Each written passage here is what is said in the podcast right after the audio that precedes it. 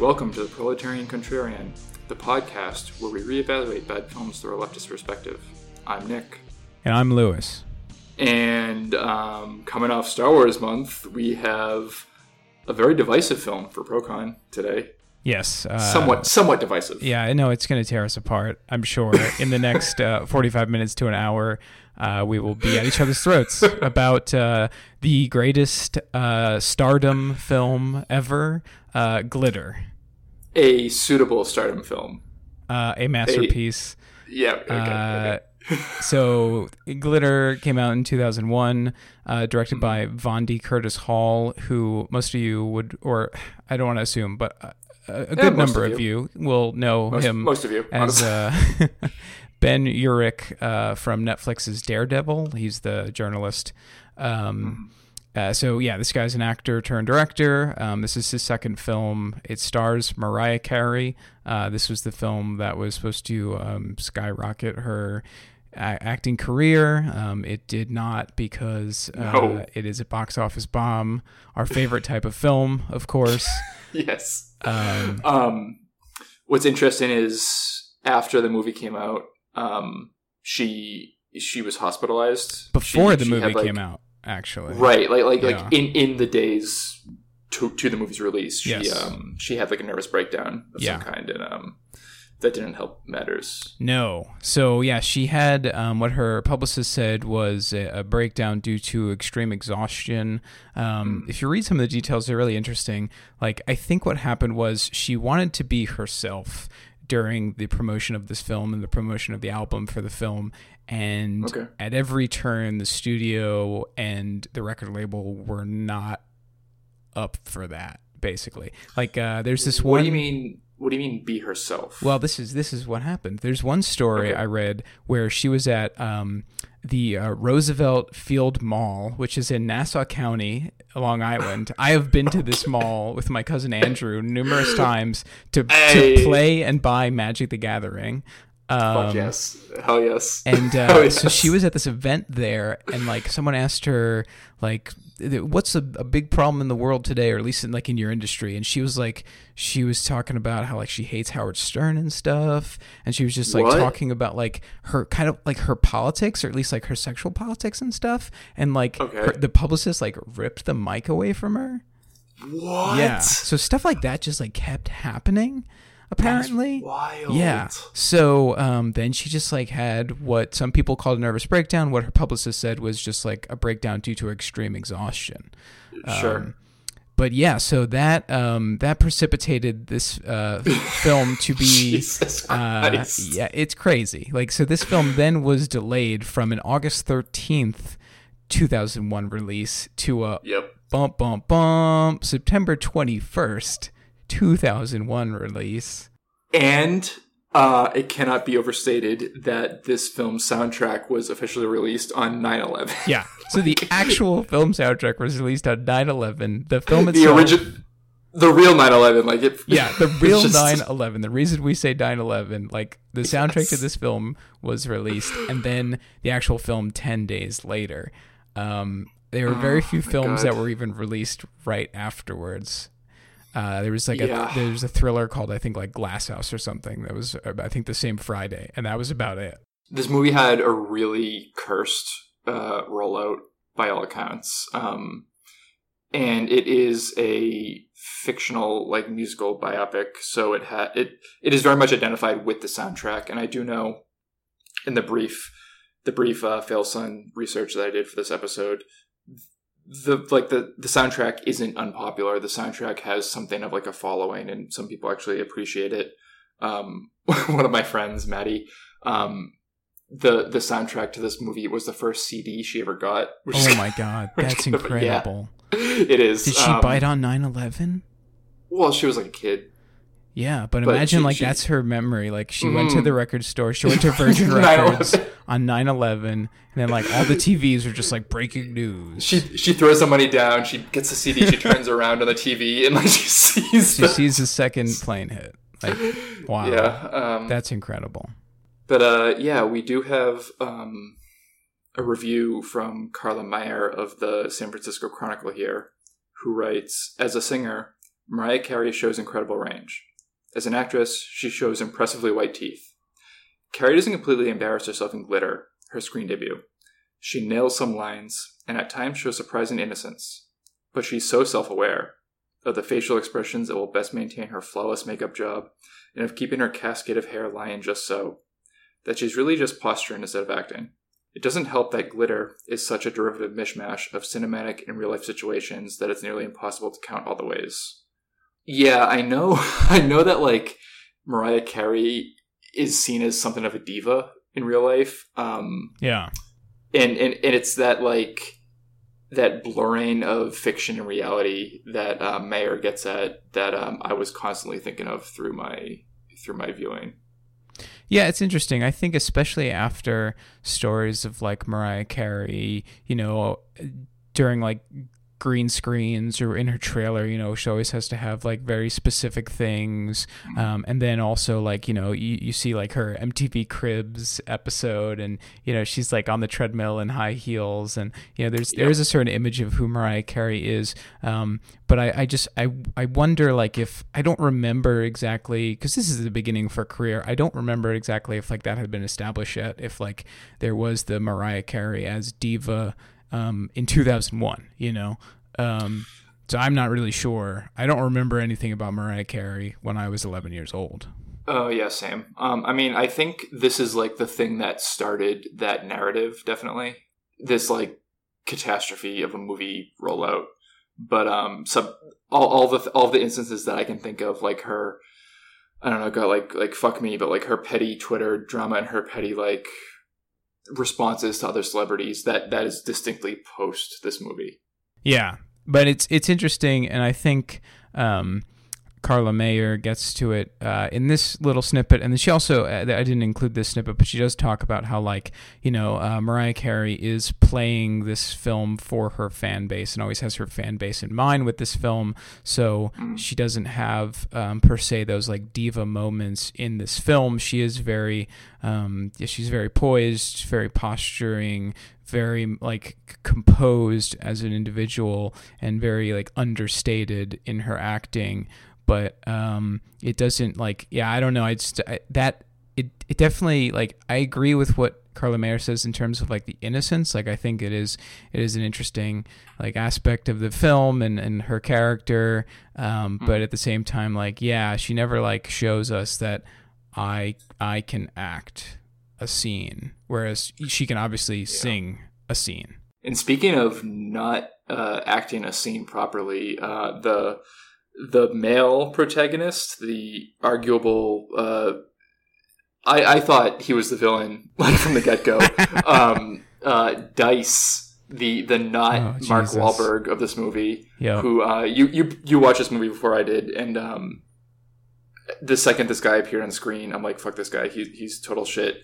And you said that he was obviously obviously supposed to be Marky Mark, um, or the or the role was written for Marky Mark, and I'm like, fuck, that that is so apparent because he even speaks like him. Yeah, it's so this guy Max Beasley. Yep. And I looked at him, I was like, is he from Boston? No, he's from England, actually. So he's a British actor. Uh, and, like, yeah, they just told him, like, do an American accent. But if you if you tell, a, you know, yeah. a lot of British actors do an American accent, they might do some kind of, like, Southern accent. That's a really, like, that's a common go-to. Of course, this is set, this film is set in New York. So I guess he was trying to do a New York accent, but it does really sound like a Boston accent throughout this whole film. It really is the Marky Mark affect. But yeah, he's um he's a total shithead. He he is, like, representative of um the patriarchal, uh, overbearing um force of, like, music production. He like, like he is that incarnate in both, like, the the limited benefit that it can bring to a talented singer, a talented female singer, and the overwhelming toxic aspects that it can also bring to um. literally anyone involved with that kind of production, or that industry, rather. Yeah, definitely. So I think what's interesting about this film, especially the dynamic between Mariah Carey and Max Beasley. So uh, Mariah Carey's character is named Billy Frank, and Max Beasley's character is named Dice. So, um, you know, Billy and Dice have a similar relationship to the main characters in every iteration of A Star Is Born. So there have yes. been four iterations of A Star Is Born. Uh, the first one was in nineteen thirty-seven, uh, and uh, then nineteen fifty-four, probably the most classic one, the Judy Garland, James Mason one, nineteen seventy-six, Barbra Streisand, Chris Christopherson, and then last year, twenty eighteen, Lady Gaga, Bradley Cooper. Um, Mariah Carey is the ingenue. Dice is the mentor slash producer. Now, I've only seen uh, one of the Star Is Borns. I've seen the first remake, the nineteen fifty-four Judy Garland film, um, okay. and very much the uh, James Mason character, the character who would be Dice in this film, he is supposed to be likable. You know, he's a tortured artist. He's an alcoholic. Usually the mentor figure in the Star Is Born films is an alcoholic, tortured artist type. Um, and like uh, Glitter, spoiler alert, uh, you know, the mentor character dies. Probably like every fucking mentor character in any yeah. movie, honestly. Like that's what they're they meant to do, you know, for sure. Impart wisdom and then die. Um, so spoiler alert, Dice dies. Every version Good. of the mentor in A Star Is Born dies. Um, but what I thought was interesting is like, this character is not likable. He's not so much even a tortured artist, and he's only barely an alcoholic. He's just like a total fucking paternalistic asshole. And see, what's what's interesting is like, we, we kind of get into into like death of the author here, because I I think on a very basic level, he was supposed to be relatable, at least like, likable to an extent, yeah but um but ultimately like a bad guy who in the end does come through or whatever, right? But um but like putting aside authorial intent, yeah he, he's just a total shithead. Like he he sucks um pretty much throughout like throughout the film. He he kind of kind of does redeem himself at the end, which we can get into, but yeah like he is an exploitative uh fuck. Like that's and it's interesting that the mentor is, is just straight up um, unlikable to that extent. I, I've never really seen that in. Um, I don't know. I'm, I'm sure I could think of an example if I like sat down and thought about it. But like, you you don't really come across a mentor character that's like that loathsome, right? Yeah, especially if it's a mentor character who's also like the boyfriend, girlfriend, lover character, you know, because yeah, I haven't yeah, seen this yeah. film, but Whiplash is very is is very much like a terrible mentor. You know, um, J K Sure. Simmons' character plays like this overbearing, you know, psychotic mentor to that child actor boy. Miles who, Teller. Miles, I think. Yeah, that's yeah. his name, who he'll, he'll go nowhere now. He's he's finished. But um another one I just thought of is uh, Batman Begins, where uh, Ra's al Ghul is the, the mentor character, and he Batman has to defeat him. Right, yeah. But even these two examples are, are a little different, because this one is specifically mentor slash lover, you know. And like you said, he right. is supposed to be somewhat likable. But um, and I this is this is um, what I think is interesting about this character. He's much a lot like what people were saying about what the real life like A Star Is Born would be, and that is the the life and times and career of the singer-songwriter Ryan Adams. Um, so who's, I, who's Ryan Adams? Who's Ryan Adams? Uh, he's you know he's a indie pop uh, singer. Um, okay. I can't name a single album of his. Uh, my wife is a big fan of his. I've listened okay. to some of his stuff. He is good, but you know there was an expose, I think, last year or the year before, so twenty seventeen or twenty eighteen, done about Ryan Adams, I believe, in the New York Times. Um, he had his Me Too m- moment, basically, where people came out of the woodwork to say, this guy is actually incredibly abusive. I think and, I did hear of this, actually, yeah. Yeah, I mean, he's he's big. He's a big producer. He's a big singer-songwriter. Um, I wasn't familiar with him only until, I mean, a few years ago is when I was like, oh, those are his songs? I guess I've heard them before. But, you know, he's he's produced people, and he has been uh, incredibly abusive to them. Um, Mandy Sure. Moore, who he was married to at one point, mm-hmm. um, she came out and said, yeah, he was manipulative. Um, he uh, did all these other things, you know, that were incredibly shitty. He, you know, he basically tanked my career as well. So I think like Glitter is what a lot of people were saying the real life A Star Is Born would be like. But because everybody hates Glitter, no one was saying, hey, it's actually the film Glitter.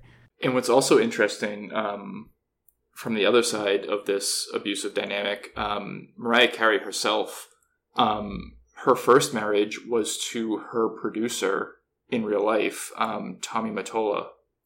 Um, I believe they married sometime in the early nineties, and w- when he w- he was like producing her music, um, over m- more than twenty years her senior. Um, the marriage didn't last too many years, and um, there there were rumors that she did confirm that like he was hampering her career and like being overly controlling.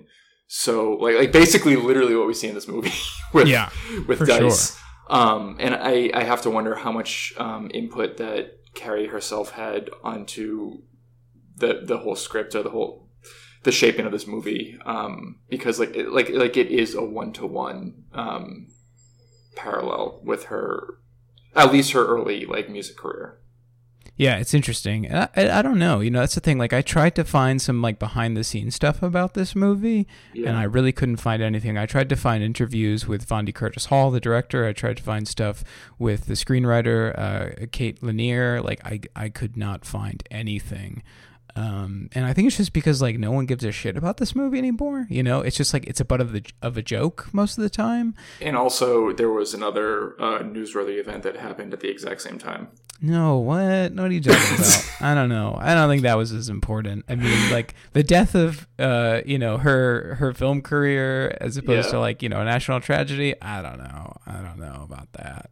Who can say? Who can say? Time will tell. uh, Glitter's Land of Contrasts. Um, so, I, I guess briefly, just like loathsome content. I just have to get my foot in the door here. Um, it's it's not a totally shitty movie to watch. It, it's just really boring, especially for the first half. Um, not much happens. I was I was gonna say um, Billy doesn't have much agency in the first half, but like I, I can kind of justify that as like, oh, she's like being led by the nose through this exploitative industry. But the the the the aggravating thing about this movie is like you could cut so many scenes from it and it would be the same story. And so many scenes of this movie already are just like B-roll of um, the New York City skyline. Yeah, that's fair. So like you you cut down the already sparse story, and then you're left with even a greater percentage of the movie that's B-roll, and um yeah I don't know, this this could be like an hour-long T V special, honestly. That's fair. I think so. I I have a similar problem. I think there are a lot of like narrative threads that are very threadbare. Like I mean yeah. there's stuff towards the end even where it's like, okay, we're gonna develop um another relationship, uh there's you know there's another uh, singer-songwriter, um a, a, another a male singer-songwriter who like wants to do a duet with Billy, and like, oh, he's gonna be like her new love interest, and mm. then it like it just stops at the duet and that's it. Like we yep. never see this character again. He's in two scenes and that's it. Yep. He he would have been better for her than Dice. He was like more attractive. He could sing better. He could like he, he was more respectful. I, I was shipping them. I'm a shipper. Yeah. I ship, I ship. Yeah. No, I totally ship them. And I thought that's where the film was going to go. Yeah. Honestly, you know, mm-hmm. and then um, we just get a Dice uh, redemption narrative, basically. Um, thankfully, totally it ends better. With his death. But um, spoilers, spoilers again. So, yeah, but I agree. Like at the beginning of the film, not much happens. I even wish they um, so uh, I guess maybe we should do like a, a brief plot synopsis here. Billy, sure. uh, Frank is um, uh, as a child, we see in the beginning of this film, um, she lives at her mom. Uh, her mom is a single mom. Um, L- Lillian Frank is her name. She's a nightclub singer. Um, then like one night when she goes to sleep with her cigarette butt lit, like she burns down their house. I, th- I think the implication is she was, um, she was either drunk or she was uh, like getting high off like smack or something. Yeah. So, cause she, you know, she has substance abuse issues, right? She has these substance abuse issues. Um, I thought it was, you know, it was interesting. Like they have this like working class background, you know, they play in these seedy dive bars. Uh, her mom like brings her on stage to like sing a song in the sure. beginning of the film. Um, so then Billy goes into a group home setting where she meets her two best friends, uh, Louise and Roxanne. Um, and from there, yeah, you know, it, it goes, it fast forwards to the eighties where like the club scene is big and they're just like club dancers. They get, um, kind of discovered by, um, Terrence Howard actually uh, plays the character uh, Timothy Walker. He's kind of yes. like the villain of, of the movie. He's like the seedy producer, basically. The seedier, because like all of the producers are fucking shitty. Yeah, he he's the closest thing we have to an outright villain. He um he's not in it much. I guess that's another like problem with like the the limited story. But he just like shows up and he's ominous and he he like threatens people or he, or he's like suggestive of violence or something. Yeah, yeah. So um, but he's great at it. Like he's he I mean he's a good antagonist. Yeah, no, he's, he's good. Um yeah. He definitely steals any scene that he's in. And and, and so do her friends. Um so her friend Louise is played by uh Da Brat, who I assume was a big uh singer-songwriter of the time as well. I'm sorry yes. people who love Da Brat. I don't know who that is. Uh, and we did no research as always. Um We're against we're anti-research here. Yeah, we are anti-research. And then her friend Roxanne is played by uh, Tia Texada. Again, I don't know who that is, but uh, I'm sure she was like a popular like character actress uh, in sure. the two thousands. Maybe she still does stuff. I don't know. Um, but like they were interesting characters, but again, like not fleshed out. It would have been interesting if they like really yeah. established their friendship more than they did. Yeah, they, they felt really underwritten. Um Especially for how like important they were supposed to be in Billy's life. Like they were, they were, right. they are her surrogate family. Um, especially when so much of her character is focused on refinding her mother. It it just felt very like, like a cartoon, like big characters in a cartoon. Like, oh, they're the friends, and and one talks a lot, and one's obsessed with men, and one it's, it's like you you can for for such formative characters of our protagonist, like of our protagonist, you can do a little bit more with that. Yeah. No. Exactly. I mean. They just had no interest in that. Um, yeah, I don't know if it was budget constraints. Um, the, the film was only made for twenty-two million dollars, so um, mm. you know, ProCon stands that, of course. Yes, uh, yes. We stand any film that's made for like fifty million dollars or, or less. Any film that is made on a budget and any film that costs Hollywood money is objectively a good thing. Yeah, that's true. Because this film made in its box office five point three million dollars. That is good. That is fun. Yeah. That's praxis right there. That is praxis. um, but yeah, so picking up the thread here of the plot, Billy, she she's a somewhat successful like backup singer dancer in the in the nineteen eighties club scene with her with her two best friends. And she is picked up by Terrence Howard um, to do backup vocals for his his version of Billy, like his girlfriend kind of pet project star singer. Um, but she can't sing, whereas Billy can sing. And so he starts using Billy's vocals um, for his his star's uh, performances. Her name Basically is like a Silk, ghost, I think. Ghost voicing or whatever, lip syncing yeah, kind of thing. Yeah. Um, and they even mentioned this. I, th- I thought this was interesting that like when Dice finds out that she's the one that actually sings, he's like, don't you want to be recognized? Don't you want to like pursue your art on your own terms? She says like, I, I just want to have a good time, and I am having a good time. And, uh, that, that was like a rare, I don't want to say anti-ambitious, um, trait for, a, uh, an artist character like this in a mainstream Hollywood movie.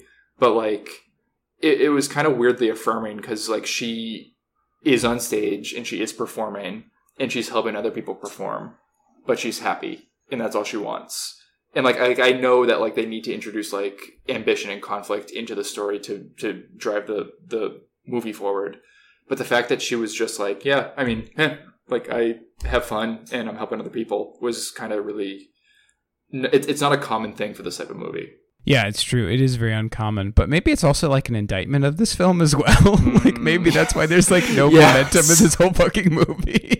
I was putting way too much of a positive spin on that, but like in in a completely different movie, that kind of sentiment would be something interesting to explore. Yeah. Because, like, this film does feel like it washes over Mariah Carey. Like, that she's just, like, yeah. swept away and, like, she has no say in anything or doesn't give a shit about anything. But, again, like, in a different movie, that kind of pursues the same thing, that would work within the yeah. context of Dice as a patriarchal, overbearing asshole who right. who is possessive and controlling. And then you could show Billy like learning to find herself and to have more confidence, which this film kind of does, but it, it doesn't really stick. Yeah, it just does it poorly. Yeah. Um, back to the scene you were just describing where um, Billy is like doing this ghost voice thing. The, uh, there are two moments that are my favorite moments in this whole movie, uh, in this scene. So um, the Terrence Howard's like girlfriend is named Silk, oh and she's the one who um, they're using Billy's voice. Uh, she's like lip syncing Billy's voice basically. And Dice, after he hears them perform, he goes over to Silk. He's like, I had no idea you could blow like that. And and Silk says, I didn't know you were so interested in how good I could blow. yeah, so that was... We always, um, we always stand a blowjob joke uh, here that at was ProCon. Something. It was... Any any heavy-handed uh, sex or poop jokes, we, we yep. stand here at ProCon. We stand. So, and then um, I think it's at the end of this scene, um, after Dice... and uh, Billy make a pact that he'll actually produce her and he'll get her out of the contract with Terrence Howard. There's like this weird close-up of her face, and then like there's yes. this like firework. It was like Disney off. Channel shit. It was like it was insane. It was like a bad transition in like That's So Raven. oh yeah, yeah, and and then um, the scene immediately after that when when Dice is is like haggling with Terrence Howard.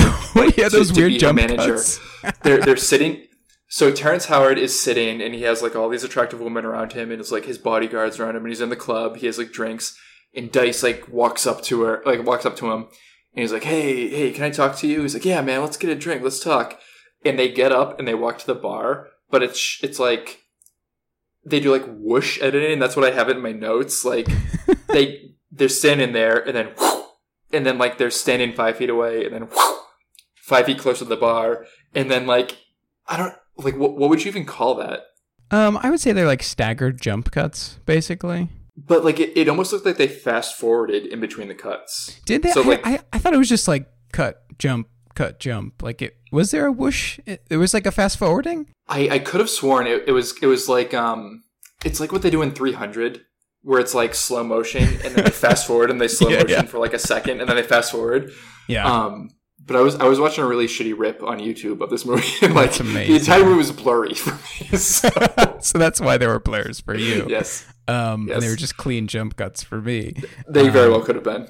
No, it's weird. So uh, they do the, those kind of like whoosh jump cuts again as well, like when Dice beats up um, yes. Terrence Howard. Yes, yes. And it's a quick scene. It's even quicker. I mean, it's like yeah. three or four of those cuts, and it's like it's a punch, and then it like cuts to him punching the other side. Then like just like, it, but it's not even like how you would film a normal like you know like j- jumping ambush scene. Sure. Like it's it's yeah. It's also strange, and they even do it sometimes with like the skyline B-roll of New York. They even do those weird jump cuts. Yeah, they do yeah. that, and um.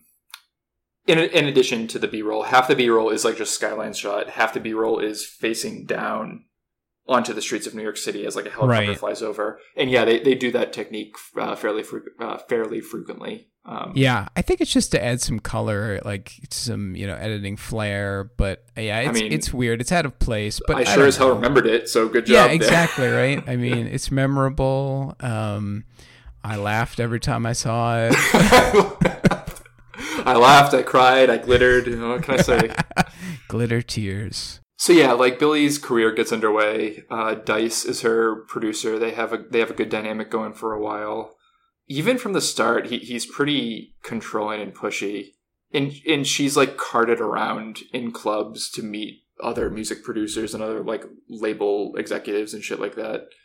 Yeah, for for a, for like the first two thirds of the movie, Billy has no agency.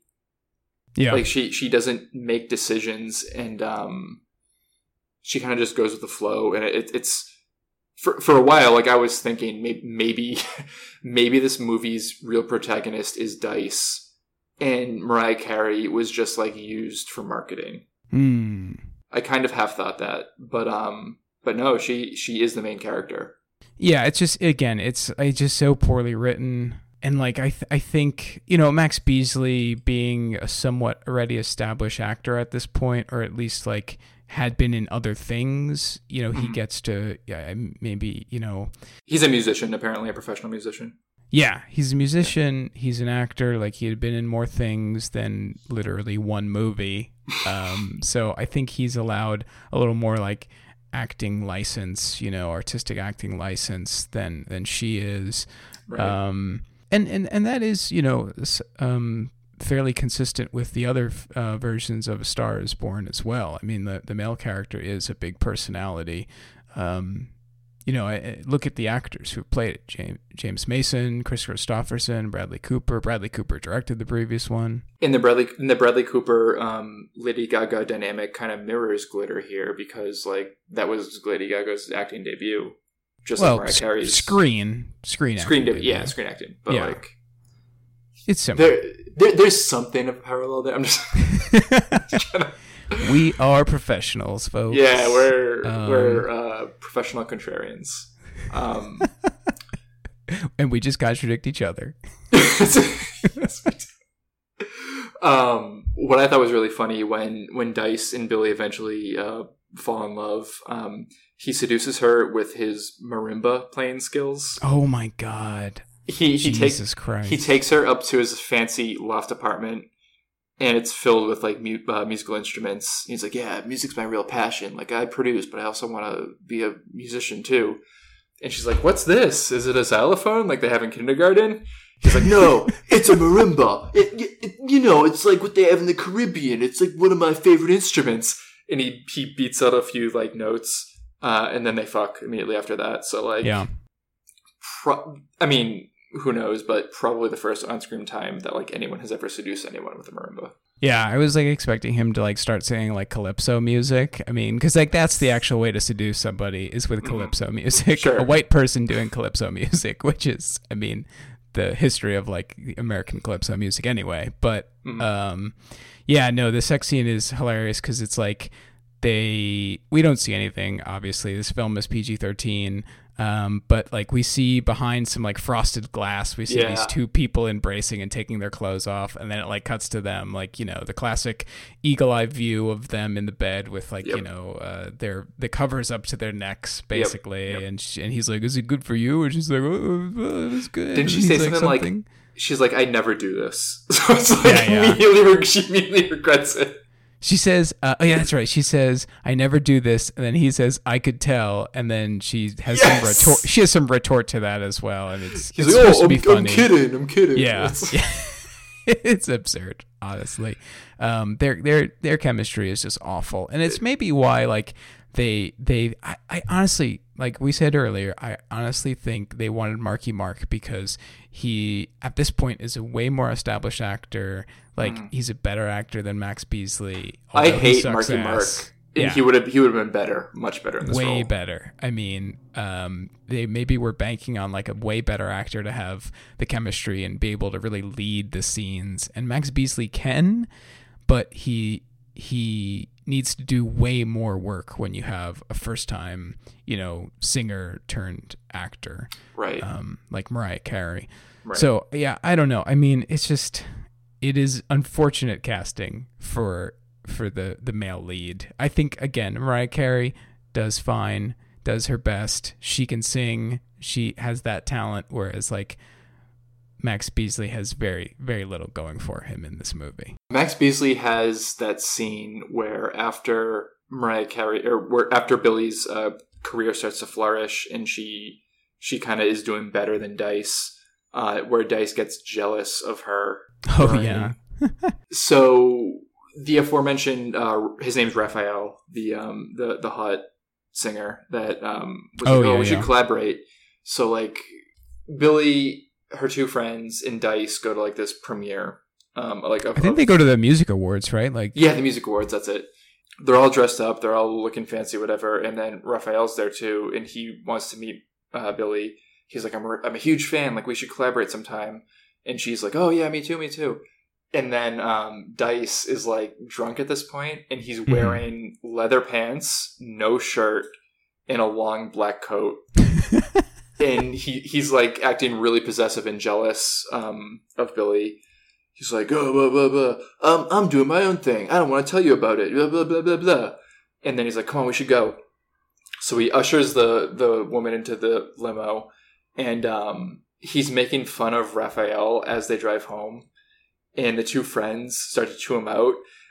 He's, this is just like a me thing, but he's such like a loathsome prick. He's like, you're fat, and you talk too much. And I'm just, like, I don't need this shit. And, like, he kicks them out on the side of the road. I just thought it was, like, hilarious at, like, how much of, like, this abject asshole he was being. And it was the one time I actually bought, like, his performance. No, it's true, yeah. He played, like, drunken asshole way better than he played, like, lovable oaf. Yeah. Or, yes. Like, or, like, talented producer. Like, he did play, like, has-been asshole really yep. well. Yep. Um...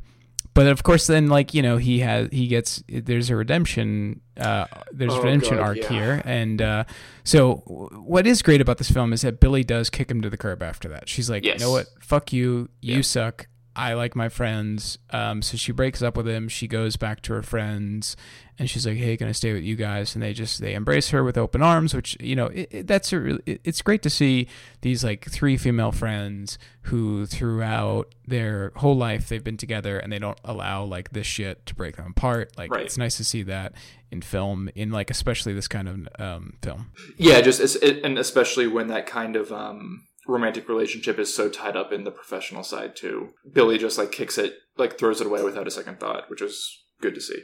Yeah, definitely. So um, then uh, Billy is, you know, she becomes um, even more famous. Well, actually the reason why she breaks up with him is because he uh, beats up Terrence Howard the night that she is doing a performance on S N L. That's yes. when she breaks up with him. She doesn't break up with him directly after the music awards. Yeah, she beats him. She she breaks up with him because he had promised to pay Terrence Howard uh, like ten thousand dollars for yeah, her. ten thousand dollars like, for her contract. Yeah, to be her to, to have her contract, and of course because he he's he is the Philson of this movie unambiguously, yeah. uh, and because he's a Philson, yep. he he obviously doesn't pay for that, and so Terrence Howard threatens them in their home. Like, like he sneaks into their apartment and he threatens Billy. And then that's when that aforementioned fight scene happens, the weird, the weird wish editing. And then, yeah, and then he's arrested and she has to go bail him out. Yeah, so she skips her S N L performance to bail him out. She breaks up with him, moves back in with her friends. Um, and then, so this is the best scene in the movie. Uh, it's a few scenes after this. Uh, she is going to, she's gotten famous enough to perform at Madison Square Garden. And uh, she is about to go on stage when she learns that Dice has been killed. Uh, so there's an amazing yes. scene. And I called it when it happened. I was like, so we see Dice just walking, and then it's like a cut to a point of view shot of someone looking in their re- rear view mirror or their like their their their side mirror uh, in their car. And I was like, oh shit, he's gonna die here. I can't wait for this to happen. So he's walking down the street. Terrence Howard gets out of the car. He has one hand in his trench coat. Yep. And Dice is like, what's up? We want to go? And like they're walking closer to each other. And Terrence Howard just pulls out a gun and just like shoots him right in the fucking heart. Fuck you, Dice. Fuck you, Fuck Dice. You. Your, your new name is Die. Yes. Yes. Um, and yeah, we, we cut to the backstage um, green room of Madison Square Garden, and all of Billy's like her entourage is like, oh, this is so bad, has anyone found her has anyone found her and then we turn the camera and she's like standing there having watched watched like the news report. And then she performs, and she says at the beginning of her performance, remember everyone that you love in your life, because you never know when you'll see like when you'll never see them again. And then she sings a song, and she sings it well, and then she finds a letter in her dressing room from Dice where he's like, I love you so much. I miss you every day. Oh, I'm proud of you for doing this. I found your mother that you were looking for. She lives in upstate New York. And that's Maryland, it. actually. She lives in Maryland is okay. what it was. Yeah. yeah. Uh, she lives in Maryland. And then the last scene is uh, Mariah Carey going to Maryland and like finds her mom in this very like idyllic like little shack, yeah. and they're happy together. Mm-hmm. Um, and we should mention also previously, um, right before Dice dies, uh, Mariah Carey like basically breaks into his apartment, like sees that he was writing this like melody for her specifically, right, right, right. And right. then like she she kisses the the sheet music, yep. uh, puts her initial with a little heart uh, around it, uh, and then he sees that she had come, and and you know he's like, oh, she cares about me still. Then he dies, and then he and fucking then, dies, and it's, it's, like and, it's and it's glorious. So you know that's the redemption narrative there, where it's like, okay, maybe they're gonna get back together, and but then he dies, and she still cared. I mean, it's you know it's understandable that she still cares about him, right? I mean, we've all had breakups where we still care about the person who we just broke up with or who just broke up with us. Um, but he is so fucking shitty in this movie, it's hard as an audience member to want to like him again and accept that Billy likes him again. I mean, to be fair, um, all kinds of toxic relationships are extremely complicated and extremely um, intricate in the way that the toxic person and the in the person receiving the toxicity, um, people who abuse their partners and people who receive abuse from their partners um, often have very complex feelings toward the other. So, yeah, th- th- this kind of read as somewhat, um, somewhat faithful to like the way that real life abusive relationships go down. Yeah, that's fair. I think um, there is nuance to this film that is hard to grapple with, with some of the very like in your face dumb dumb energy of this film. the the nuance is is unwitting. The nuance yeah. is despite itself, uh, which isn't yeah. to say it's invalid. It, it's still valid. It's still there. Um, but you have to kind of dig for it a little bit. It and it's not what is present on screen. No. Mm-mm. Yeah. Again, it's uh, it's part of our generous reads, as always. That's the alternate title for this uh, podcast, The Generous Read. um, yeah, so that's basically the movie. Again, I, I do want to stress, a good ten to fifteen percent of the runtime is B-roll of New York City. But again, as we said, it has interesting editing yeah, techniques. not not the worst, not the worst like B-roll of, of a city skyline that I've seen, but just like I, I, I really don't think I'm exaggerating in saying like ten percent of of the runtime is of buildings. Yeah, that's fair. I'm gonna actually re-edit this film, and I'm just gonna only make it the, the B-roll yes. with Mariah Carey songs in the background. Okay, yeah, that could work. Yeah. And there are, there are a few shots of the Twin Towers as well, we should say. Oh, that was my other big takeaway from this movie. This is, I mean, I'm, I'm, I'm sure that some, some asshole online has, like, tabulated this to the nth degree, but this might be the last ever movie that um, depicted the Twin Towers in, like, an innocent manner. Like, like not knowing right. what was coming. Um, yeah. Other, there, there have been other... Um, historical movies, and of course this is a historical movie, it takes place in the eighties, um there but even like after nine eleven happened, there have been other historical uh, period pieces that happen that take place in New York um that show composited images of, of the Twin Towers, but this is the last one that did that like completely unwittingly as to as to what did happen uh, a week before release.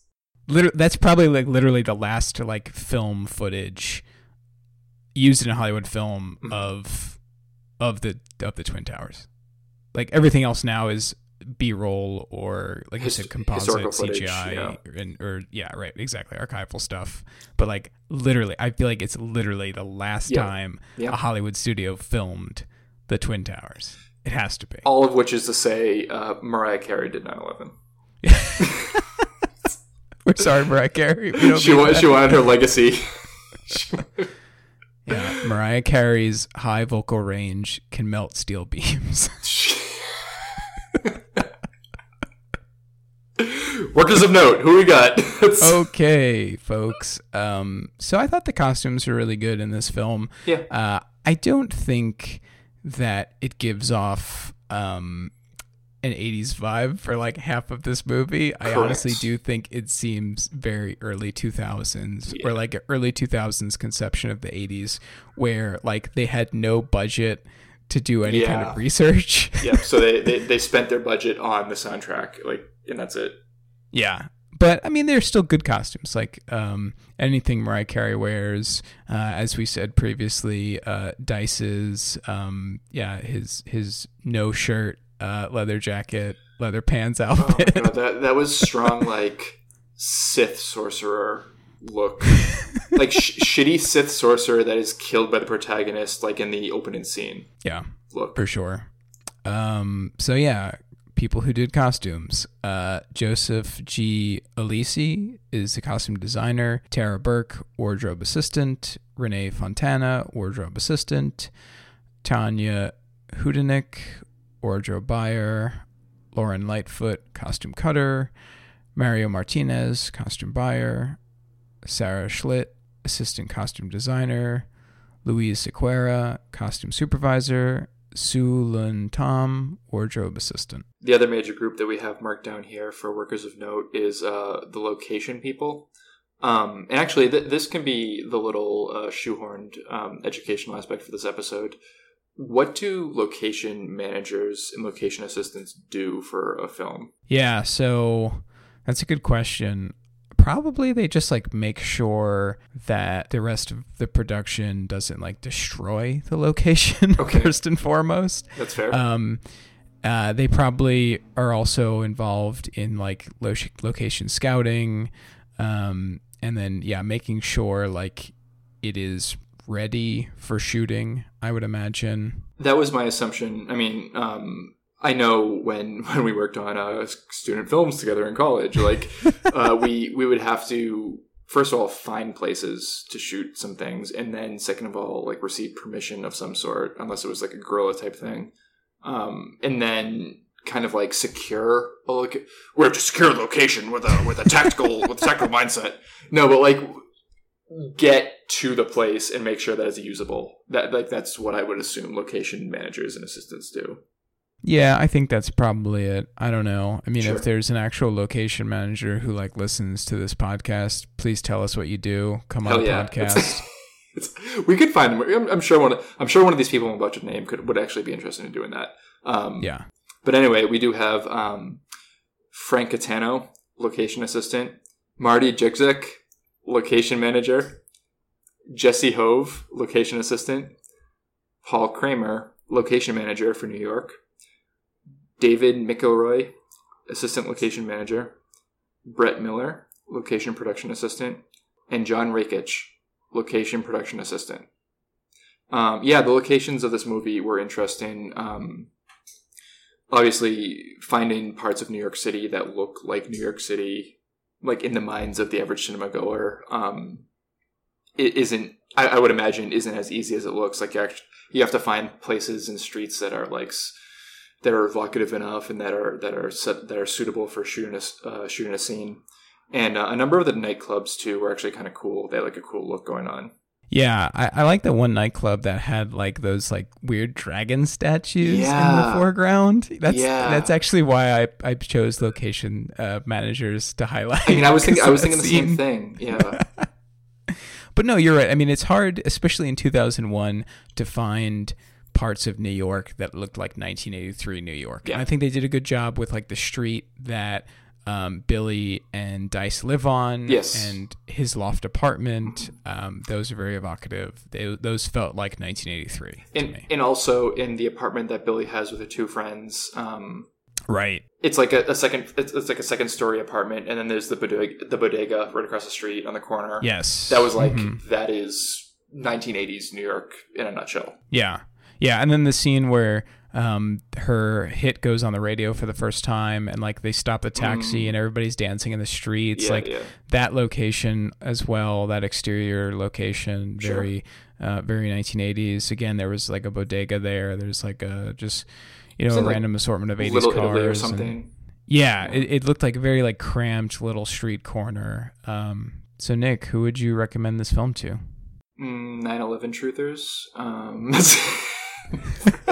For real. Um, I guess, yeah, we have it here. Broke recommendation. People who like A Star Is Born. People who appreciate that um, iteration of the the artist's narrative. Um, this is definitely a weirdly innovative twist on that story. Yeah. No, I think so as well. That's why I wrote that down. Um, yeah. um, our woke recommendation is if you need a new feel-good movie as your go-to after the uh, next national tragedy mm-hmm. that happens here in America. Yeah, well, um, because we know there are, there are national tragedies daily, and with um, the onset of the uh, the uh, global climate uh, catastrophe oh boy. Um, that we are experiencing and that we will continue to experience until we all die. Um, it's coming, you're gonna folks. Need, you're going to need that feel-good movie. You're going to need some glitter and, in your uh, life. You're going to need some glitter just all over. Um, so that's it. And uh, the, this bespoke recommendation, the, I didn't even think of this, but this is a really good take. So I'll let you have this one because you, you wrote it. So yeah. So our bespoke recommendation is um, is for people who realize that uh, film in, the film industry gives white male directors uh, a million more chances after their box office uh, flops. But um, most uh, people of color uh, who get who even are allowed to get into the director's chair mm-hmm. um, are given way fewer chances. For sure. Um, so Vondie Curtis-Hall, he, he directed three films. Now, he's done some T V stuff, um, episode an episode of The Sopranos, yep. some episodes of Firefly. He's done some T V movies as well.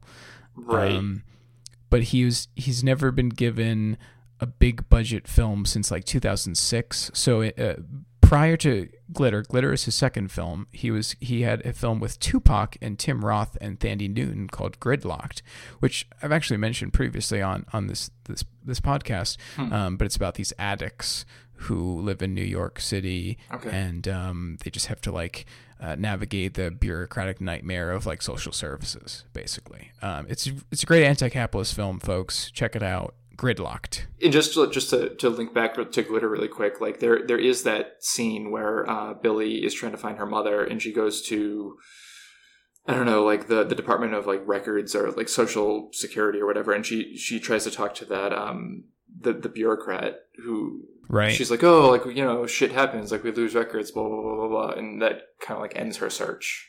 Yeah, exactly. So, yeah, so that sounds similar. Yeah, there's. I think there's a thematic through line uh, of his films. Uh, his, his last film that he did that was released in theaters is called Waist Deep, and it's about like gang violence and like I, I think there's some element of like the bureaucratic mess of like how how like you know people deal with gang violence, how you know city governments deal with it, how activists deal with it, how the people who live in those communities deal with gang violence.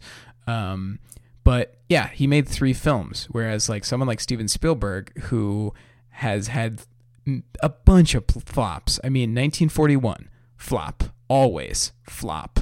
Empire of the Sun, flop. B F G, which he made pretty recently, fucking flop. What's what's tricky about Spielberg, though, is like at, at this point, he's such like a like an, an influential figure. Like I, I think there are other mediocre white guy directors, like like like there are like like dozens of them that we could pick from. Um, It, it almost seems like Spielberg is like he, he's insulated himself from that criticism, like like whether, whether or not it's warranted. Yeah, I mean that's fair. Um, I just thought for some of our for our our normie listeners, you know, okay. they, they would I, they would know who Spielberg is. Okay, of course. Okay, that's um, fair. But yeah, there's people like you know Paul W. S. Anderson who does all there we go. the the the fucking um, the Resident Evil films, yep. you know, and like literally every single one of those is a flop. His Three Musketeers film is a flop, like, and that's actually another instance of a questionable um, producer figure uh, marrying uh, the star figure because he yeah, that's right. He's, he's married, married to, to Mila Jovovich, yeah, exactly. But yeah, it, it, right. There's there's these people who no one knows what their names are, yeah. or, you know, what movies they've done, but you've seen their movies. Brett their Ratner. Movies suck. Brett Ratner, definitely, and he's also a guy with you know the a Me Too moment yep. that happened to him. I mean, you know, he's apparently a, an ultimate scumbag. Yep. Um, yep. Like yeah, Rush Hour three was a flop. Um, every film he's made after Rush Hour three mm-hmm. has been a flop.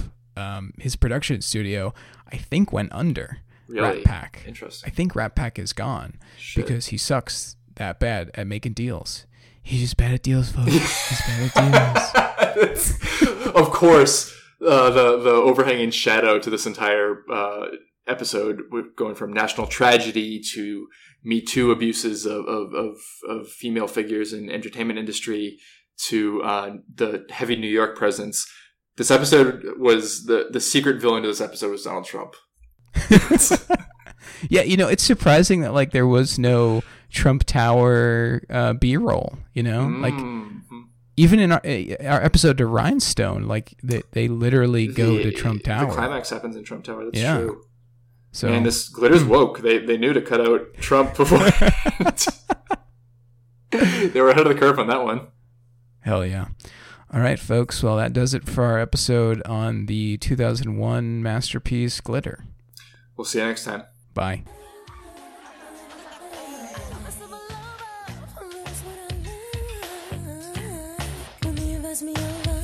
Come over to